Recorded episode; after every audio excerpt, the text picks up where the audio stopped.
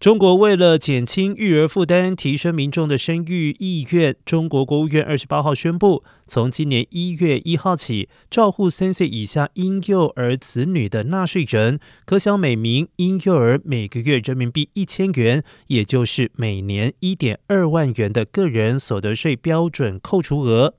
中国专家计算，以多数普通家庭适用的百分之十个人所得税率计算，这项新制每年可为每名婴幼儿减免的赋税是人民币一千两百元。这项三岁以下婴幼儿扣除额方案实施之后，中国的个人所得税专项。附加扣除将从本来的六项增加到七项，如此一来，将使得中国民众从出生到老年，几乎每个人生阶段都有个人所得税专项附加扣除额。